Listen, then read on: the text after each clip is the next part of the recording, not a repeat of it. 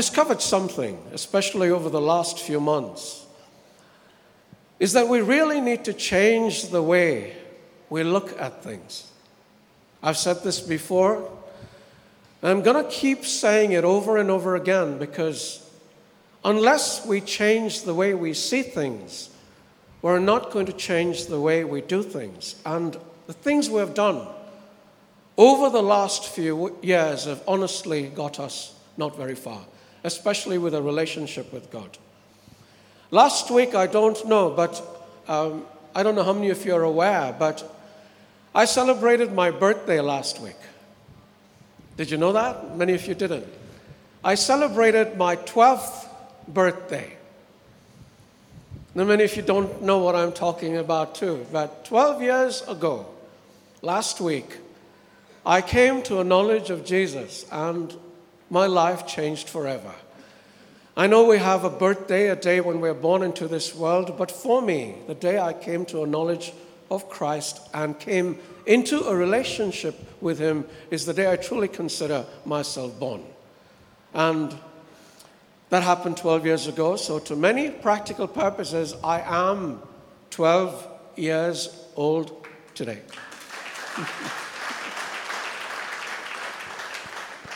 And this has a lot of relevance to some of the things that I'm going to say to you today.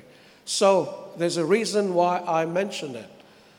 Now, over the last 12 years, ever since I came to a knowledge of God, I have tried to bring others to a knowledge of Him too.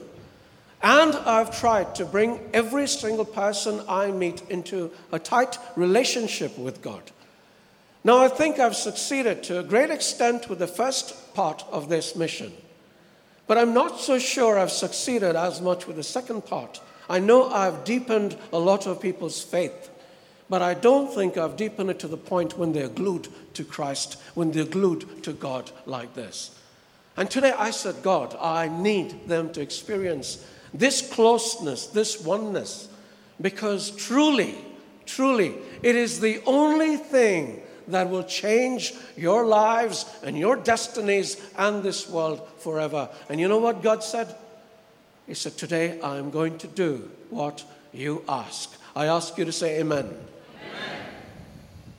Now, when I was young, there was a song that I heard and a song that I loved.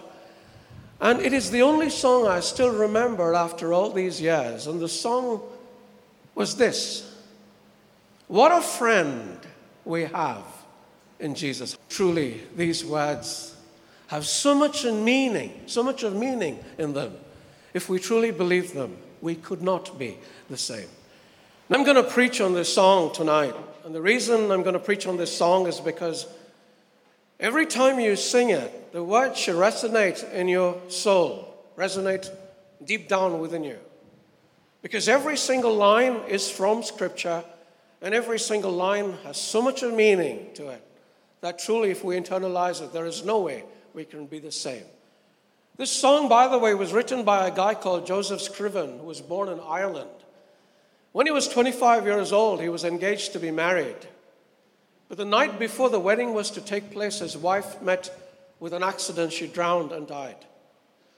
He went to Canada to get over his grief and he was due to get married again after a few years, but guess what happened to this bride? She too, the night before the wedding, died as well.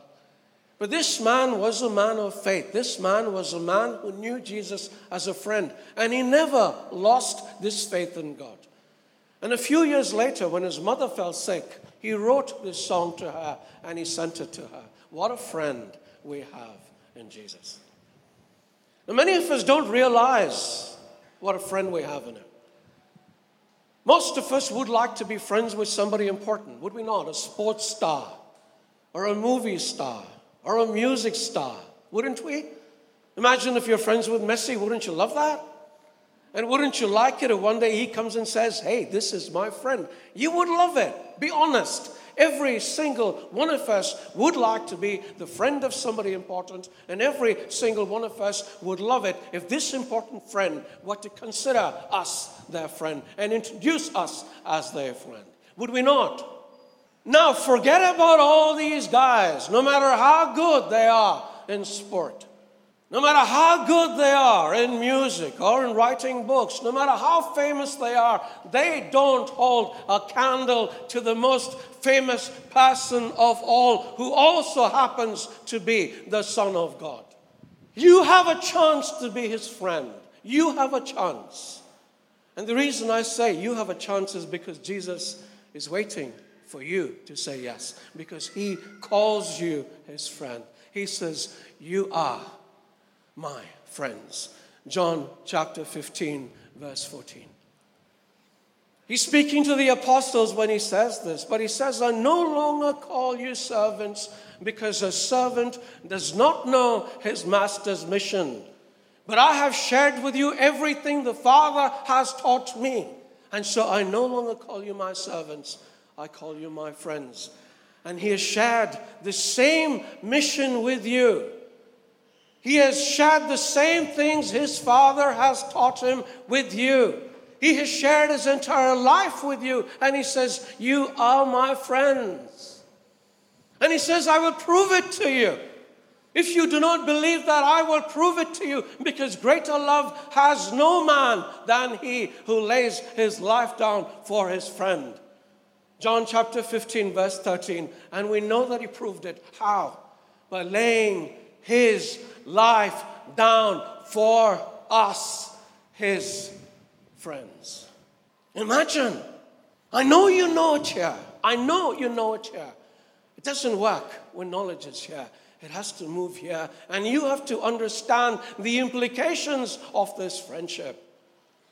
Because it's not just Jesus who wants to be your friend, it is God Himself. And I want to read you something from Scripture. Listen to this. This is from Romans chapter 5, verses 8 to 11. God showed his great love for us by sending Christ to die for us while we were still sinners. Some of us would die for our friends, right? Some of us would die for the righteous, but who would die for one's enemies? Would you?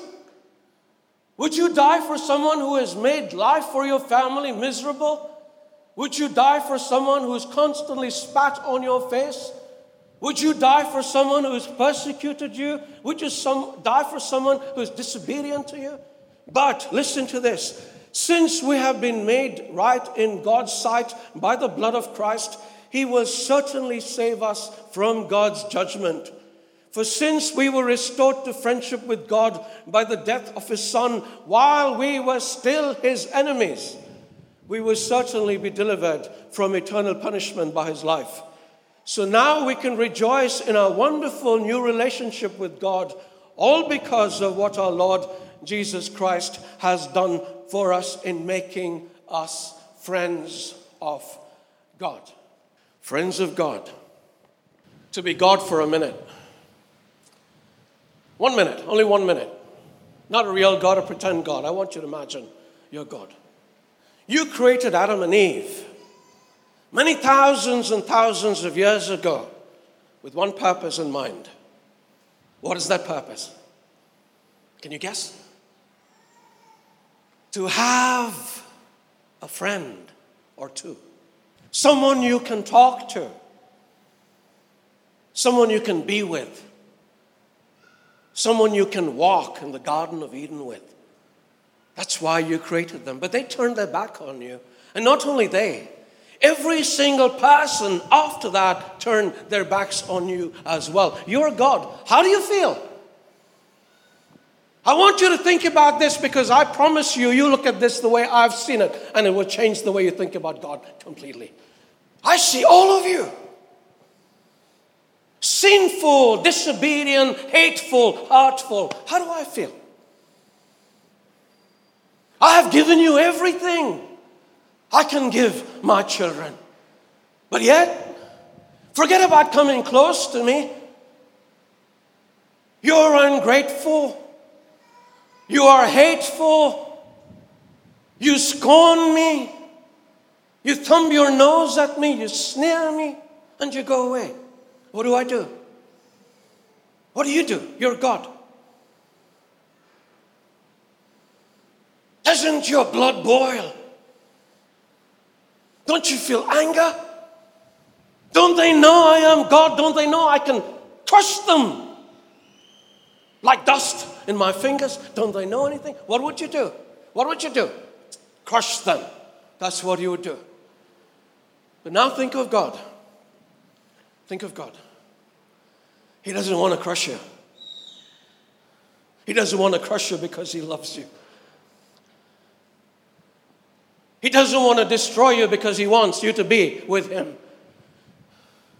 And He knows there is no way, there is no way you can stand in His presence because the moment you stand in His presence with those dirty rags that you wear, you're going to be annihilated, you're going to be vaporized. There is no way you can stand in the presence of a holy God. So, what does He do? Despite who you are and despite what you have done, He says to His Son, Go and die for them. And Jesus comes down. Oh, he comes down. He comes down and he is beaten and he is bruised. He is scorned and he is mocked. He is scourged and he is crucified and there he dies. All because our Father in heaven wants you to be with him. For what? I asked myself this question, especially two weeks ago when I spoke to you about prayer. I don't know if you remember what I told you. Matthew chapter 6, verse 6. When you pray, go to your room, close the door, and pray to your Father who's unseen. What are you supposed to do in that room? And then I said, What does God want me to do? God, who has sent his son Jesus to die for me, why does he want me to come there? To ask us for things that He already knows we need. He needs only one thing. And listen to me. He needs you to be His friend. God wants you to be His friend. When I got this realization, I just sat down and I wept. I wept because I understood how He must feel that after doing all these things,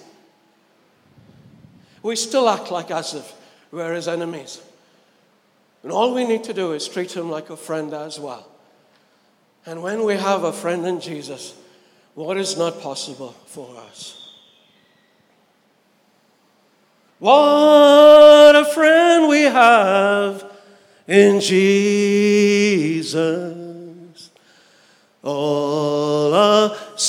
and griefs to bear. What a privilege to carry everything to God in prayer. Oh, what peace we often forfeit. Oh, what needless pain we bear. Because we do not carry everything to God in prayer. Oh, what peace we often forfeit. Oh, what needless pain we bear. All because we do not carry everything to God in prayer. You know, a couple of days ago, there's a lady who came to me to meet me, and she's sitting over here. And she asked me, Anil, don't you ever worry? And I said, No, I don't. Even though I found her question a little funny, because it is almost like she expected me to worry, to be anxious. I told her, if I truly believe that God, the creator of heaven and earth, the most powerful being in creation, is my Father. And if I truly believe that Jesus Christ, Savior and Redeemer of the world, is my friend, and if I truly believe that the Holy Spirit, whom God has given to be inside me, is my consoler and my comforter, then how can I worry?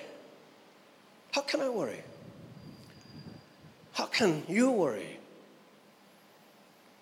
Last month we had a retreat for the HSI communities. And the retreat leader asked all those who worried to raise their hands. And almost every single hand went up. And I felt so embarrassed, not for myself, I felt embarrassed for every person whose hands went up because I couldn't help but think all these years of knowing Jesus and you still worry? Why? And I asked myself that question. Why are they still worrying? Why are they still anxious? Why are they still afraid? Don't they believe what I believe? And I realized the answer had to be yes. You say that God is your Father, but either you don't truly believe that or you believe God is an important God. You say that Jesus is your brother and your friend, or either you don't believe that or you believe that Jesus lies because he tells you, do not worry. He tells you, Peace I leave with you, my peace I give you. I do not give you as the world gives, peace that is temporary, peace that lasts for just a little while. The peace I give you is forever. So do not let your hearts be troubled. And do not be afraid. And then I realized the truth might actually be something else that we do not consider Jesus, our friend. You know how much I hurt when I think of that? You know how much Jesus hurts when he thinks of that? I died for them so that they could come home and be with me. Not sad, not depressed, not anxious, not burdened, not worried, but be happy and at peace with me. But look at them. Look at them. All the time anxious, all the time burdened, all the time depressed, all the time sick. Why? Because we do not see Jesus as a friend. So I asked myself, why don't people see Jesus as their friend? And then Jesus pulled a little child just like this one. And he said to me to tell his people that unless they change and become like little children, they will never, ever understand what it means to be his friend. And because we don't understand what it means to be Jesus' friend, we're not going to enter the kingdom of heaven. So I want you to take a good look at this child. All you big people, all you grown up people, all you people who carry the weight of the world on your shoulders, unless you change and become like one of these, you will never become Jesus' friend. And you know, as he taught me this, he taught me something else too. You know the part where Jesus says, Come to me, all you who are weary and burdened, and I will give you rest? You remember that part? Every time I check the mic, I use these words, but I've never used them in a sermon till just now. Come to me, all you who are weary and burdened, and I will give you rest. Take my yoke upon you and learn from me, for I'm meek and gentle in heart. You know, just before Jesus says this, you know, he makes a prayer to the Father. You know what he says? I praise you, Father, Lord of heaven and earth, that you have kept all these things hidden from the wise and learned and revealed only to little children. Jesus is thanking the Father in heaven that He doesn't give adult, wise people any knowledge, any wisdom, but reveals only to little children. Like this one here. Come here. Come here. Is this your first time here? Awesome. You're going to be a star. You are a star. And as I thought about these words, you know what I suddenly realized? You will never guess it that Jesus has the heart of a child. God our Father, for all these years of existence and all these years of creation, has the heart of a little child. He says of David, David is a man after my own heart, and I never could understand what he meant until I understood that God's heart was like this little girl here. And then I looked at David's life. Sinful life, yes, thank you. Sinful life, yes. But a life that was full of exuberance, a life that was full of faith, a life that was full of trust. He was chased through the deserts by this crazy man who was determined to kill him. But David never shook because he had the trust of a little child in God his Father. When he returned home to Jerusalem carrying the Ark of the Covenant, with the whole nation looking at him, he didn't care about what they were going to think or what they were going to say. He danced like a little child with gay abandon. Everything that David did was like a little child. And I realized what God meant when he said David had a heart like his. Because you know what? I have a heart like David's heart that was like the heart of God. And what's the heart of a child like? Innocent, trusting, dependent. I have a little child here. If I tell this child, don't worry about anything, I will take care of you, what is this child going to do? Say, I don't believe you? No, this child will believe. And this child will go away with confidence and comfort, not worrying about anything, but rejoicing. Paul, in his letter to the Philippians, says these words Do not be anxious about anything, but in everything, by prayer and petition, with thanksgiving, present your request to God, and the peace of God that transcends all understanding will guard your hearts and minds in Christ Jesus. You want to be anxious? You're stupid. Take your request to God Imagine yourself as this child. I need you to do this. Talk about a paradigm shift here tonight. You will never, ever understand anything I preach from now on unless you change and listen to me like a little child would, like she would. See how many children we have here. And I'm telling you, after this talk, if I go to them and ask them what I said, they will be able to repeat every single word I say to them. I will ask them, Do you trust Jesus? And they will say yes. I will ask them, Do you have a friend in Jesus? And they will say, Yes. I will ask them, Will you sleep at peace at night knowing that Jesus is looking after you? They will say, Yes. That is the way you need to be. Otherwise, I'm telling you, you're doomed to spend the rest of your lives with these burdens on your shoulders. And why do you carry them when you can just go to Jesus and say, Lord, I'm weary? And what is He going to do? What is he going to do? What does he say he's going to do? Come to me, all you who are weary and burdened, and I will give you rest. Take my yoke upon you. Forget about that. Feel my arm around you. And know that I'm near. Know that I'm close to you, so close that nothing can separate us. Know that I'm your friend. And know that every burden that is your burden will be my burden. Know that every problem that is your problem will be my problem. Know that every worry I share. Know that every anxiety is mine. Know that I'm your friend. Am I your friend? Put your hands together for her. And the other children. So, I spoke to my friend.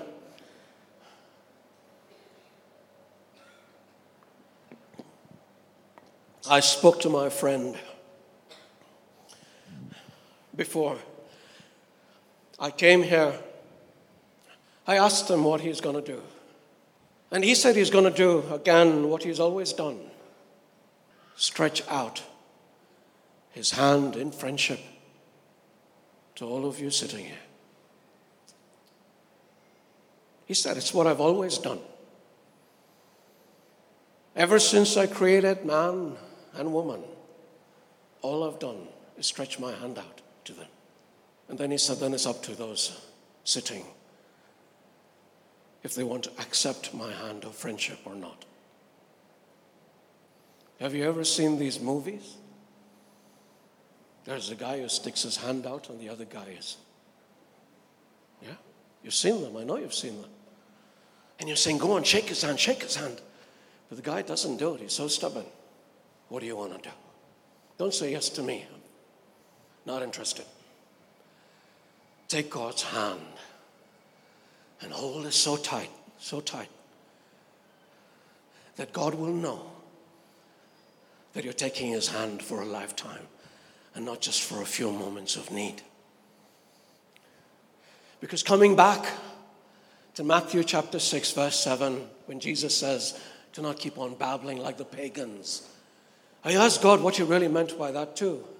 And He said, What is it that people think I need of them? I sent my son to die for them. What is it that they think I need from them? For them to come and ask me things that I already know? I just want them to be with me. Please listen. All God wants is for you to be with Him. And if you spend time with Him, He will give you everything He wants because He is getting everything He wants, and that is your friendship. It is as simple as that. But you will never understand if you look at it with a grown up's head, but you will understand every word so clearly if you listen with a child's heart. And truly, I tell you too, you will never know Jesus, you'll never know our Father unless you change and become like a little child. I could go on. I am going to go on for a little longer. But truly, the truth is this the truth is honestly this. Look at Jesus differently. Look at our Father differently. Look at it from His point of view and see where He takes you. Let's do it now. Close your eyes. Close your eyes. I know it's hard for us to sometimes imagine Jesus.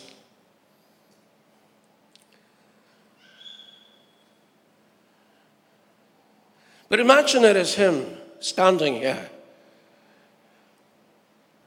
speaking to you now.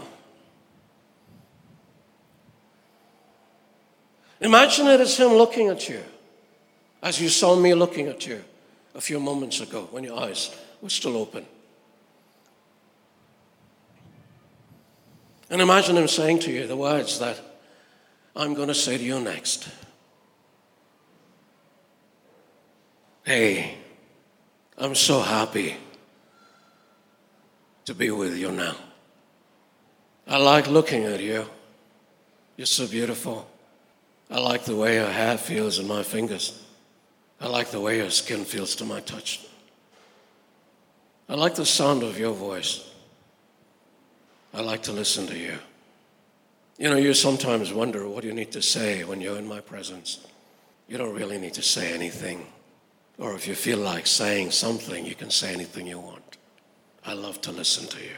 Unfortunately, whenever you talk to me, you think you need to ask me for things, things that I already know you need, instead of asking me for things that I know you need. Why don't you ask me for the important things? Why don't you ask me for love? Why don't you ask for a fresh experience of my love? Why don't you ask for understandings of truths? See, little children, the moment they have a question, they come running asking you, Why is this? And why is that? And as a parent, if you know the answer, you enjoy telling them, I am like that, and so is my father. But now you don't need to say anything, just be. Just be for a little bit in my company and understand that sometimes you don't need to say anything. The love says it all.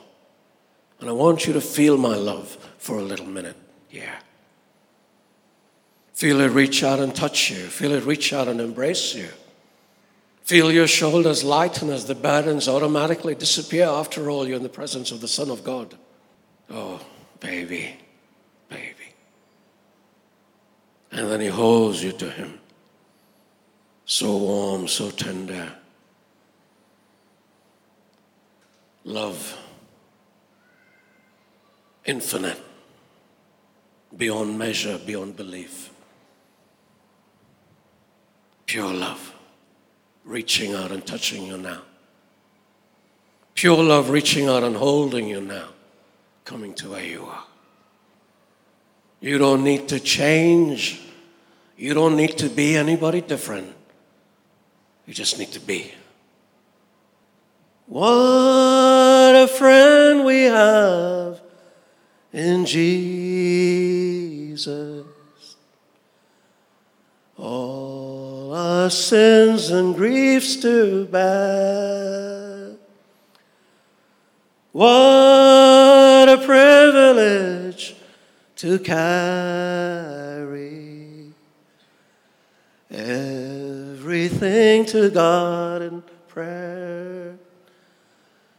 Oh, what peace we often forfeit. Needless pain we bear. Oh, because we do not carry everything to God in prayer. Praise the Lord. Sanju, come here. Sanju always cries, always make him weep. Stand over there. Stand over there, far away from me. Bina, come here. He's always crying, she's always smiling. I never could figure it out, but stand far away. Far, far.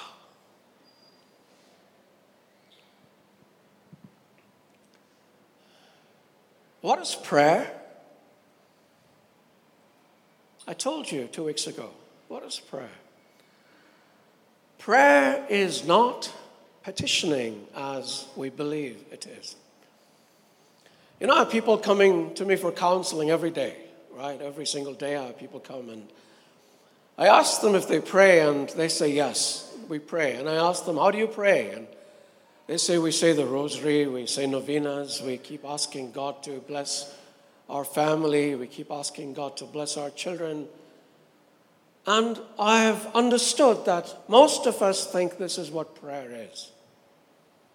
And we were talking about it in the office, and everyone said this is the way we were taught how to pray. And I believe there are a lot of us over here also who believe the same thing till today that this is what prayer is. Now, think of it in terms of a child. Once again, I need you to think everything in terms of a child. Okay? A child needs something. He goes to the father, the father says, Don't worry about it. But most of the time, the child doesn't need to ask the father anything because the father already knows what the child needs. Is that not true? And the child is comfortable with that. What a child needs more than anything else is affirmation. A child needs love. And how does the child get this love except by going to the father and cuddling him? And what does the father need? Truly, what does any parent need? for their children to be successful, all that is secondary. And honestly, it's not even on my list of priorities. What I want from my child, my daughter is no longer a little girl. She's a big girl now, but there's nothing more I love than to play with her, than to hold her, than to pinch her cheeks, than to call her my Lanu Panu and say, Do you love your Dadu Padu? And she's, she's kind of wincing now and saying, Dad, don't pick me up. But then I am who I am, and no. oh, my lalu palu baby. Sella buddadu padu. Should have done that three years ago without any embarrassment at all. But she's 18 years old now. She's getting bigger. And she's getting to the place where many of you sit. So old, you feel embarrassed by sweet expressions of love. Hey, hey, chubby. Say, I love you, Anupanu. Go on. I love you. I love you. Anupanu. Anupanu. He could do it. Why could he do it? Why could he do it? Tell me why could he do it? Because he's not grown up yet to become a boring person like you. And you are boring people, trust me. You need to counsel people once in a way. Seriously. You're sitting over there and all you can hear are the problems of the world. And all I can think of, this is not to say don't go for counseling, okay? But this is to say if you have a friend in Jesus, you don't need any counselors. Because you have Him, God who loves you and cares for you so much. All you need is to be in prayer with Him, which means to be in a relationship with Him, which means you need to communicate with Him, which brings me to these two people standing behind me, wondering what they're doing standing over there. Thank you. Put your hands together for Raul, please. Now, these two are husband and wife, okay? Both of them come from um, a different faith, and I'm not going to go over that. But uh, when did you meet each other? Last year. Last year. Okay, two years ago, they didn't know each other. She didn't know that Sanju existed, and for her, Sanju didn't mean anything because she didn't know him. But then last year, thanks to this wonderful ministry that is very good in matchmaking, true, you'll be surprised at the number of people who got married here. They met each other and their hearts went. Yes, yes. Isn't that true? Yes? Yes. So, when their hearts did that flutter, flutter, did your eyes also flutter like that? No? They started talking to each other. Isn't that true? Did you start talking or not? Yes, yes. So when they started talking to each other, what happened? They got to know each other more. They got to know each other better. She got to know about him and he got to know her. And when they got to know each other, what happened to that flutter flutter? It got deeper. Right? The love increased. Yes or no? Okay, good. I, they're nervous. They're nervous. It happens when you're out here in the middle of so many people. Until we got extra people. You know, last week about 40 people said goodbye. They're all going on vacation. And I told, I told God, my friend, I said, you know, please send more people to fill up the empty seats because I don't want to preach to an empty house. And look what he did.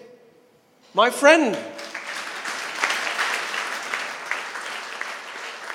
So anyway, back to back to um, these two. So then, after you started loving each other, what happened? You couldn't live without him, right? And you couldn't live without her, right? Right. So what did you want to do? To get married. Say loudly. Get married. Get married. So you went over there to church one day, and he came on his horse. Seriously, he came on a horse. Uh, he's a Rajput, uh, I think, Punjabi. Okay, whatever. So um, I saw the video of the wedding. It looked so cute. They actually held each other's hands like this and they looked into each other's eyes. And the priest said, Do you accept this man to be your pain in the butt forever? And now, so what happened? They became one. Don't be shy, you're married. Go on, hold on. Don't do this if you're not married. Relationship.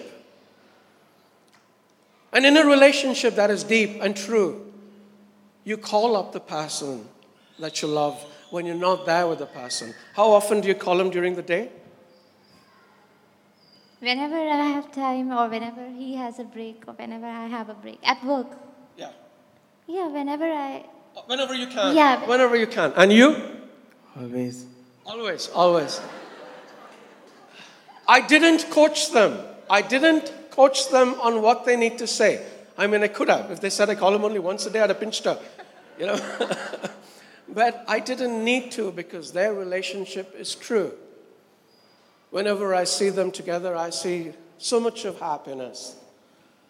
I know that they love each other deeply, and I know that when they're not with each other, they're constantly in touch with each other. And this is what it should be like with God. That's all. That's all. Because it's all He wants. It's all He wants. Imagine if Veena loved Sanju with all her heart. He, she really loved him, really loved him. And he didn't care for her. How would she feel? How would she feel if she picked up the phone and said, Sanju, I need to talk to you for a little bit? And Sanju said, I'm busy and kept the phone down. What would it feel like for Veena when her husband came home and she'd be waiting anxiously to see him and he would just go straight to his room and go to sleep? How would she feel? How would she feel if, despite whatever she did to make him happy, he was not happy? And he constantly seek other avenues of happiness. How would she feel? That's how God feels. That's how your Father feels. That's how Jesus feels. And unless you unless you understand that, nothing will ever change in your life. Nothing. 12 years. I brought a lot of people. Thank you. Put your hands together for them, please. 12 years. I brought a lot of people close to God, but not close enough. Because for me, the one sign that people are close to God is if they do not worry.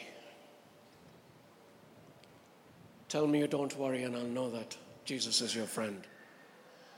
You tell me that you worry, I will not believe that Jesus is your friend, and my heart will break, not only for you, but for him.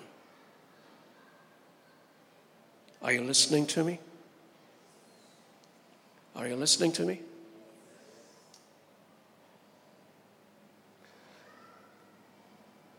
This song has a second part, but I'm not going to go there, not today. Have we trials and temptations? Do you know how the words go? Yeah? We'll take it next week because um, we're running out of time. What I want to do here tonight is to minister to you. And last week, during worship, a lot of people were touched. Um, there's one friend of ours who testified, Amy. Amy spoke to um, Janet this morning about how the worship last week impacted her life. And not only hers, I had a lot of people telling me about the amazing things that God did during worship. So let's put our hands together for Sister Amy. Uh, I have been for I'm in the discipleship program and we are taught how to speak to Jesus. So I have been doing it for a long time, for one hour. I drag it for about one and a half hours, but Jesus has been saying that I should sit longer. So I have been asking, How long, Lord? And He's showing me two hours, three hours. I have tried. I, uh, as my friends know, I like to talk. So to sit quietly is very difficult for me. Maximum one and a half. So uh, I tried and it didn't reach at all, two hours.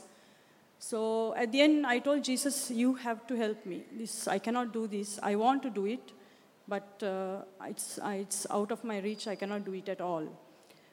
And uh, that is when last week, the last portion, Brother Anil said to repeat the song again.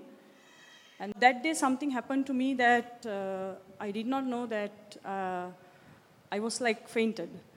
I can hear, I know what is happening, but I couldn't move. I can really feel Jesus that day. When I went home, I had something in my heart that was like pouring out. And I did not know what, uh, then I knew that, okay, after two, three days it will go away. And those two, three days, I couldn't leave the Bible. I was continuously reading. And on Monday, uh, it was still there. So I, when I was praying, I asked Jesus, "What is this that I'm feeling now?" So it was Thursday, Wednesday it happened, and on Monday I still feel it.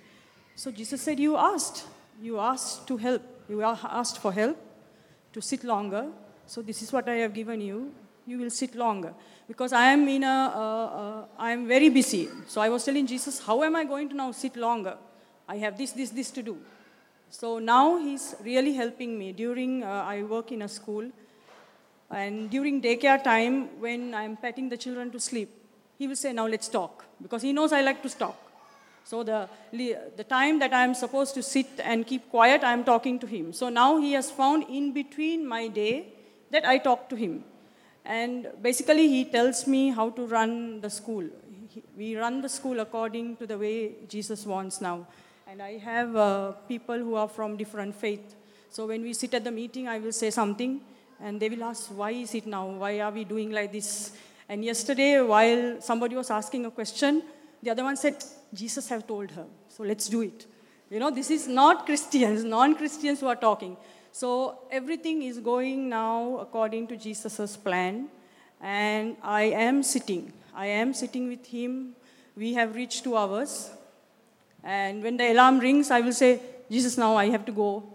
So he will, he's so gentle, and it's not that he has said, You have to sit. He always asks, Do you want to do it or not? And I have accepted it, and I have reached two hours now. And it's really great. Yesterday, we had, on Tuesdays, we have the adoration in church. And yesterday, I couldn't open my mouth. When the Blessed Sacrament was exposed, I, I was like numbed. I can hear, I can hear people praying. A priest was sitting just beside me, and I always thought priests are the anointed people, and they are. And I thought that this feeling we will not get because I know who I am. And I did not think that I can have this experience in front of the Blessed Sacrament. The minute the prayers were opened, sign of the cross, it left. And there was like a, a pull I feel like a magnet holding me, and my daughter was pulling my hand, and my hand has fallen.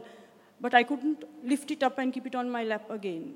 It was like uh, somebody talking to me, not in my body, but in my spirit. I feel that some communication is going on, but I cannot talk. It was the best experience that I have had in my life.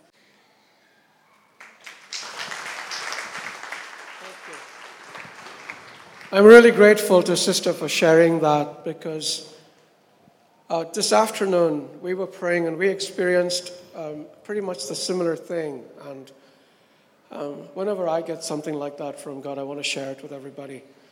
And He said He's going to do the same thing here tonight. Do you accept His hand of friendship?